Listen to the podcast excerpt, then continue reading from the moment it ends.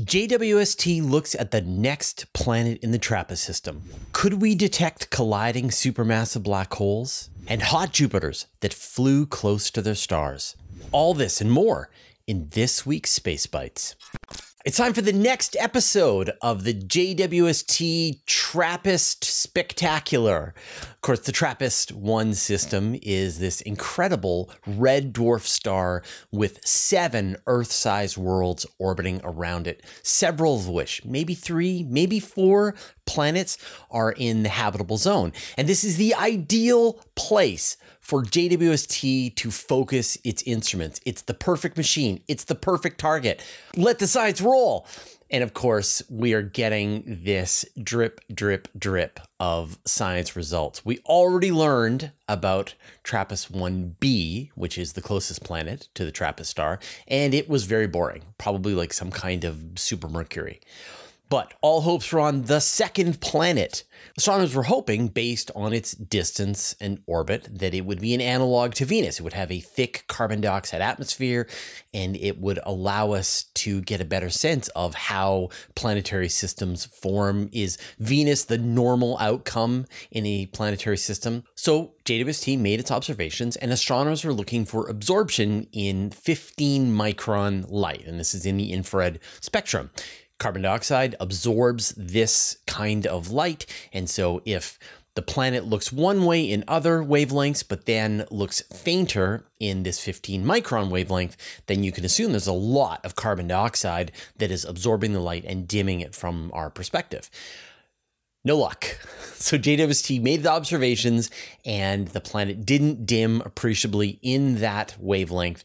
And that leads astronomers to believe that no, it does not have a thick carbon dioxide atmosphere. It could still have a thin carbon dioxide atmosphere, like something that is outside the bounds of what JW is able to see, or maybe it is like another super Mercury, so another rocky world. This is the second planet, and there's still a bunch more to go. And with the next planet, things get exciting because, in theory, TRAPPIST 1D is the first of the planets that is potentially within the habitable zone around the TRAPPIST 1 star. And so, like, in the perfect world, we get to see water vapor and oxygen and ozone and carbon dioxide and all these other chemicals in the atmosphere of this world, or we see nothing and it's just another Super Mercury. And on to the next. So stay tuned for the next thrilling episode of what's going on with those planets at TRAPPIST 1. Maybe there's a way to detect supermassive black hole mergers. At this point, I'm sure you're quite familiar with the idea that gravitational wave observatories can detect colliding black holes. But they can only detect the stellar mass black holes, so the ones with dozens of times the mass of the sun. They can't detect the ones with millions or even billions of times the mass of the sun mashing together. And that seems surprising. Like you would expect that the most massive black holes would be the ones that you would find first, and then you'd find the smaller ones. But the problem is, is that the supermassive black holes are so big, their event horizons are so large that as they merge, it all unfolds very, very slowly. And so the waves that ripple out from that event, although they are powerful, they are very long wavelength, too long for LIGO to be able to detect them. It's looking for chirps, not this sort of extended groan that happens when supermassive black holes merge. But there's another way, and this is a technique called pulsar timing. And so, what astronomers have done have mapped out many, many pulsars in our environment. Specifically, they're looking for the millisecond pulsar. These are ones that are spinning hundreds of times a second, close to a thousand times a second, and releasing these regular pulses of radio waves. It's so perfect that astronomers are able to use this as like a natural clock. To propose you could use this for celestial navigation. If you go through a wormhole and appear somewhere randomly in the Milky Way, you could use pulsars to figure out where you are. And so, as gravitational waves move past these pulsars, they will shift them a little bit back and forth. And so, this will change the wavelength of the light that we see coming from the pulsar. And so, over a lot of observations, over decades of time, astronomers are hoping that eventually these pulsar beacons will start to reveal supermassive black hole collisions in the vicinity.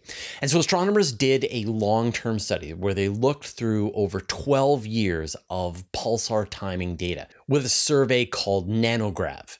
And they failed to turn up any billion mass black hole mergers within 300 million light years of us. So that's not surprising. Like, 2 billion plus supermassive black holes coming together within 300 million light years of Earth is not a very common occurrence. But as the sphere gets larger and larger, then you should anticipate more and more of these collisions to start being detected. It's only been 12 years of pulsar timing data, and so astronomers are just going to keep watching and waiting and listening. And over time, as more and more data comes in, eventually we should start to get those hints of those first supermassive black holes, either farther away or more massive or less massive. At some point, we will get this confirmation that everyone suspects that supermassive black holes are merging together. An echo from our own supermassive black hole. Speaking of supermassive black holes, there is a supermassive black hole at the heart of the Milky Way, which astronomers call Sag A star. And this black hole is relatively quiet today. Every now and then, astronomers detect a slight burst of radiation, X rays, coming from a snack that the black hole is eating, like probably like a small cloud of gas and dust, something with a couple of times the mass of the Earth. But astronomers have figured out that about 200 years ago, a fairly significant meal was consumed by the black hole and released a giant blast of X ray radiation. Now, I'm sure you're saying, well, how did they figure this out 200 years ago before? There were space telescopes before we could detect X rays coming from supermassive black holes. And obviously, understand that the supermassive black hole is tens of thousands of light years away. And so, any event that we see happened in the past. I get it. I've talked about this many times before. So, go ahead and, what? You know, go ahead, comment, and we'll we'll have lively conversations about it. But so, how did astronomers work out that this event happened? And so, what they saw was the echo and so you can imagine when this meal was consumed by the supermassive black hole, you got this expanding sphere of X ray radiation. Some of it would have come our way. And if we did have space telescopes back in the day, we would have seen it. But others sort of started to permeate the surroundings around the black hole. And some of that is clouds of gas and dust that are within 200 light years of the black hole. That gas reflected the X ray radiation in our direction and in all directions. And so, with a combination of X ray satellites, you had the XMM Newton, you had the Chandra X ray, you had the IXPE, you've got all these different space telescopes that were able to detect this signal of X rays coming from the region around the black hole. And then they were able to calculate when this blast happened. But what actually caused it? And right now astronomers don't know. Like like the black hole ate something how much it ate, how long it consumed it for. Was it quick? Was it a star? Was it a cloud? Was it a planet? We don't know yet, so stay tuned for more details. Starlink Generation 2 is dimmer. Astronomers have been extremely concerned about the brightness of the Starlink satellites, and there are now thousands and thousands of them in space, and eventually there will be tens of thousands of satellites just from Starlink, not to mention all of the other constellations. So, needless to say, this is very worrying for the field of astronomy as you get more and more satellite trails passing through your images. Like, it's believed that 30% of images from the Vera Rubin telescope are going to have satellite trails passing through them at any point. So, the effect is going to be significant. And Starlink has rolled out a new type of satellite they're called Generation 2, and they have about four times the surface area of the Generation 1 satellites. And so this was very worrying because you've got much larger satellites. It's expected they're going to be much brighter.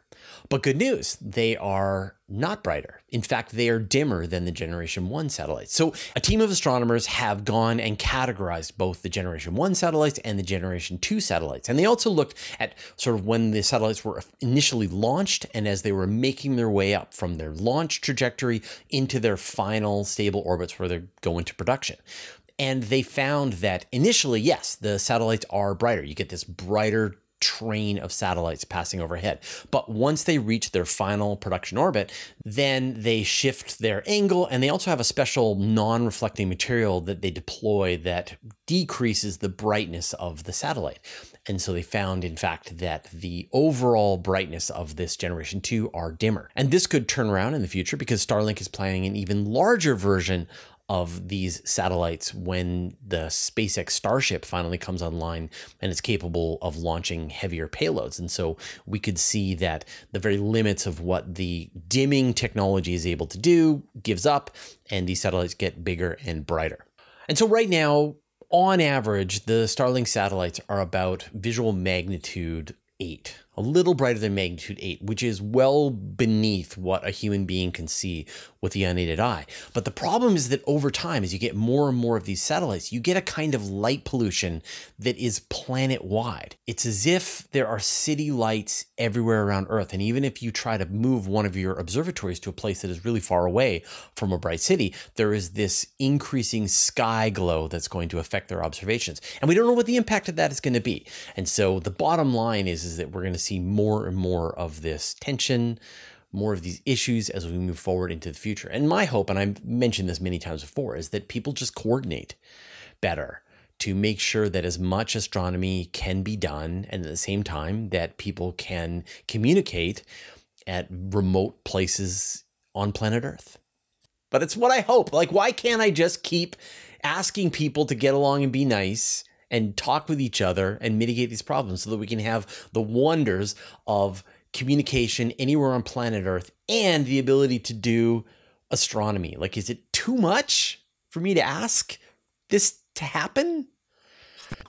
But maybe we'll be able to deal with all of the space junk and so a new satellite has been proposed by a company called Astroscale. Now, Astroscale has been in the news before. They launched a prototype satellite several months ago called ELSA D. And this was a space junk cleaning robot mission, but with a caveat. So this tiny satellite took its own test mass with it to space, its own friend, and then it practiced different ways of matching orbits, grabbing onto the satellite payload, then releasing it, and then docking again. It uses magnets to be able to actually clamp on to the target. But they're planning a more ambitious version of this called ELSA M. And so, what ELSA M will do is fly to space, be given a target. It will approach the target using a combination of chemical and ion thrusters, and then it will match orientation. So, whatever the speed is, as well as whatever tumble rotation its target is making, then it will use this magnetic clamp to be able to grab onto its target. And then it will give it a kick in the opposite direction to slow it down and cause it to re enter the Earth's atmosphere sooner than it would normally take. And then it can move on to another target. And so, theoretically, each one of these ELSA M satellites could deorbit many any spacecraft on their own. And maybe they could be refueled down the road and then they could just keep going and going and going and slowly cleaning up the increasing problem of space junk. So we'll look forward to this test in the future and we'll see if this is going to work. Now, after every episode of Space Bites, we put up a vote in the community tab so that you can tell us which of the stories you thought was the best this week. And so last week, not surprising, was the discovery of phosphorus at Enceladus, one of the key chemicals needed for life found on Enceladus. This is exciting. Uh, and uh, it's the one I would have voted as well. So uh, thanks everyone for voting. We'll put up the vote for this week's stories in a while, and then you can go ahead, see that in your feed, give it a vote. If you aren't, make sure you're subscribed to the channel, and then you'll see when the vote comes up. Two hot Jupiters that got too close. We've got a couple of stories here that are related, so we've kind of mashed them together because they're both really interesting.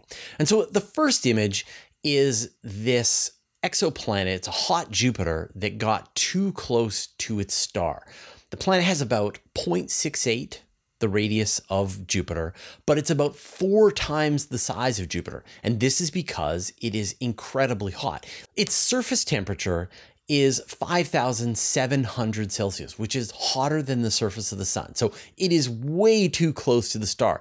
And this temperature is so hot that it has caused its outer atmosphere to evaporate away into space, creating this enormous tail. And the tail stretches 53 times the length of the radius of the planet. And so the planet is kind of swimming in this soup of its own helium atmosphere. And the star is continuing to blast it with enormous amounts of radiation. This planet won't be around forever.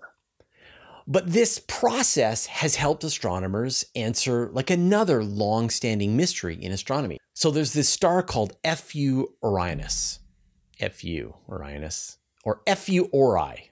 And astronomers first figured out there's something weird going on with the star, like in the early 1900s. It started out at magnitude 16 and then suddenly brightened to magnitude 9.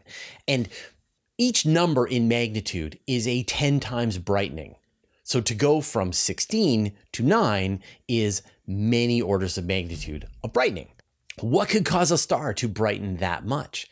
Well, new evidence seems to be that this is a young hot star and it has a hot Jupiter orbiting around it, and it's the same situation. There's so much radiation pouring off the star that it has caused the outer atmosphere of a newly forming hot Jupiter planet around it to puff out its atmosphere. The atmosphere is being pulled in by the star into an accretion disk around the star, and that's causing the star itself to brighten up. Again, this is a very young star, young planet.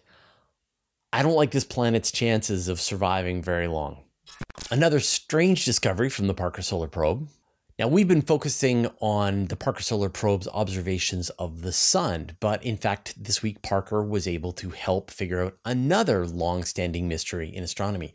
And this is what is the source of the Geminid meteor shower? Now, the Geminids are the brightest, most active meteor shower in the year. Now, they're in December, so for those of us in the southern hemisphere, it's really hard to justify going and sitting outside all night in sub-zero temperatures watching meteors. I like the Perseids. They come in August, and so you just lie outside in a lounge chair and watch meteors overhead. But the Geminids are better, no question.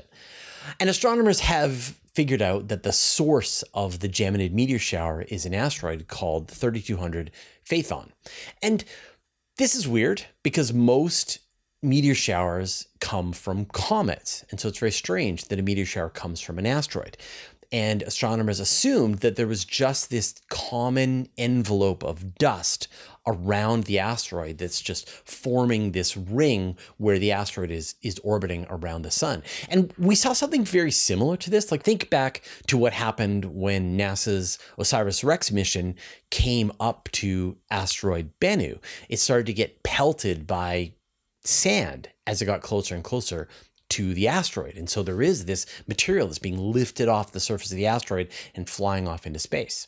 And so Parker Solar Probe was able to make observations of the dust trail in the region around asteroid Phaethon. And that's because it's just getting close to the sun. It was in the area. So they figured, why don't we take a look? And what they found is no, it is not some kind of standard, just regular trail of dust that's filling the area.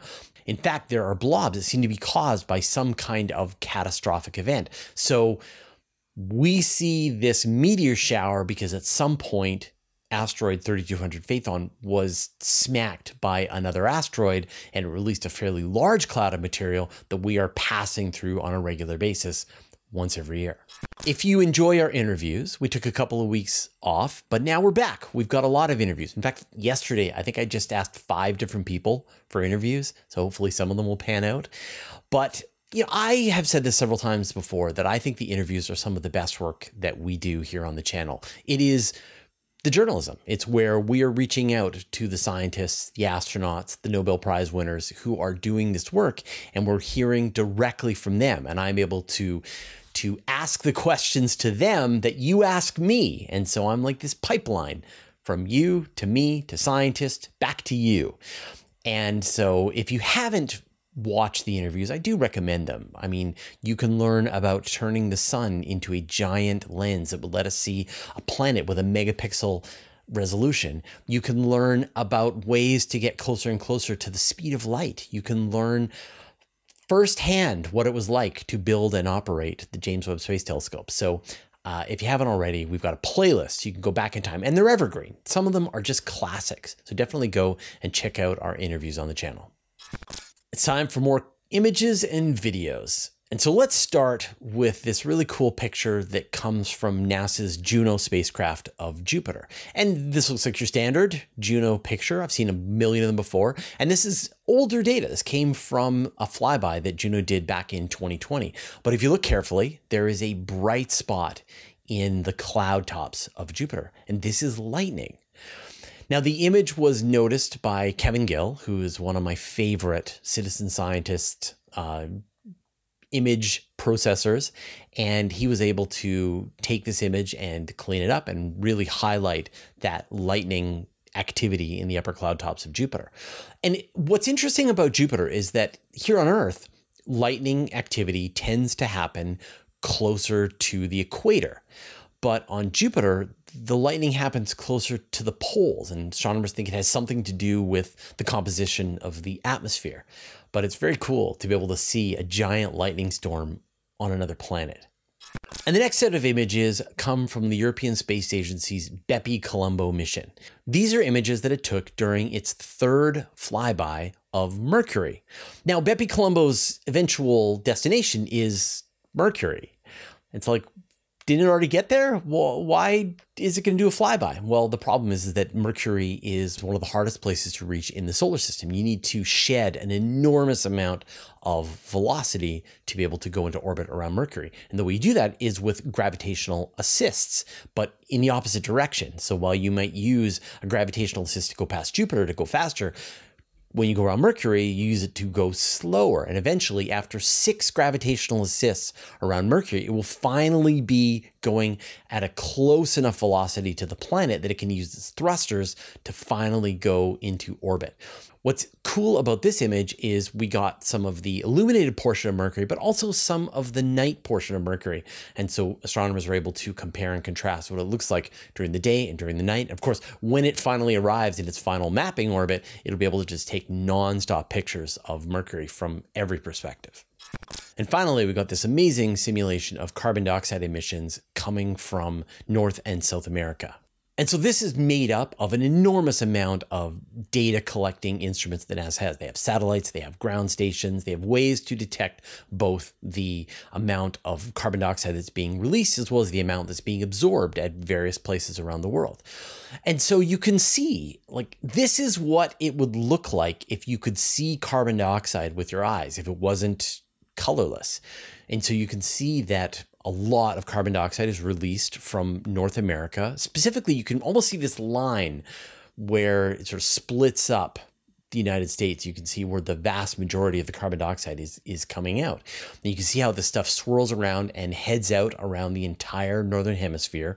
And then you can also see places in green where plants are releasing carbon dioxide, as well as places in blue where the oceans are releasing carbon dioxide. And then you can also see how this material is being absorbed again, because carbon dioxide goes through this annual cycle where you get more carbon dioxide released and then more absorbed as the plants are continuing to grow. And so it's just it's a, it's an astonishing visualization of what this carbon dioxide release looks like with a big emphasis on what we as human beings are doing to release it. So it's it's wonderful and terrifying. It's an amazing visualization.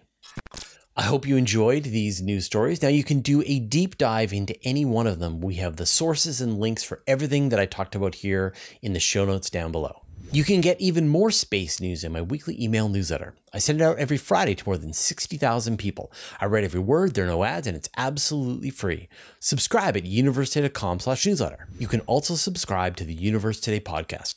There you can find an audio version of all of our news, interviews, and Q&As, as well as exclusive content. Subscribe at universetoday.com slash podcast or search for Universe Today on Apple Podcasts, Spotify, or wherever you get your podcasts. A huge thanks to everyone who supports us on Patreon and helps us stay independent and keeps ads at a bare minimum. Thanks to all the interplanetary researchers, the interstellar adventurers, and the galaxy wanderers. And a special thanks to Antonio Lofi Lara, Dustin Cable, Just Paul Davis, Vlad Shiplin, Jay Dennis, David Giltonen, Modzo, George, Jeremy Matter, Jordan Young, Tim Whalen, Dave Verbeoff, Andrew Gross, and Josh Schultz, who support us at the Master of the Universe level. All your support means the universe to us. All right, that was all the news that we had today. We'll see you next week.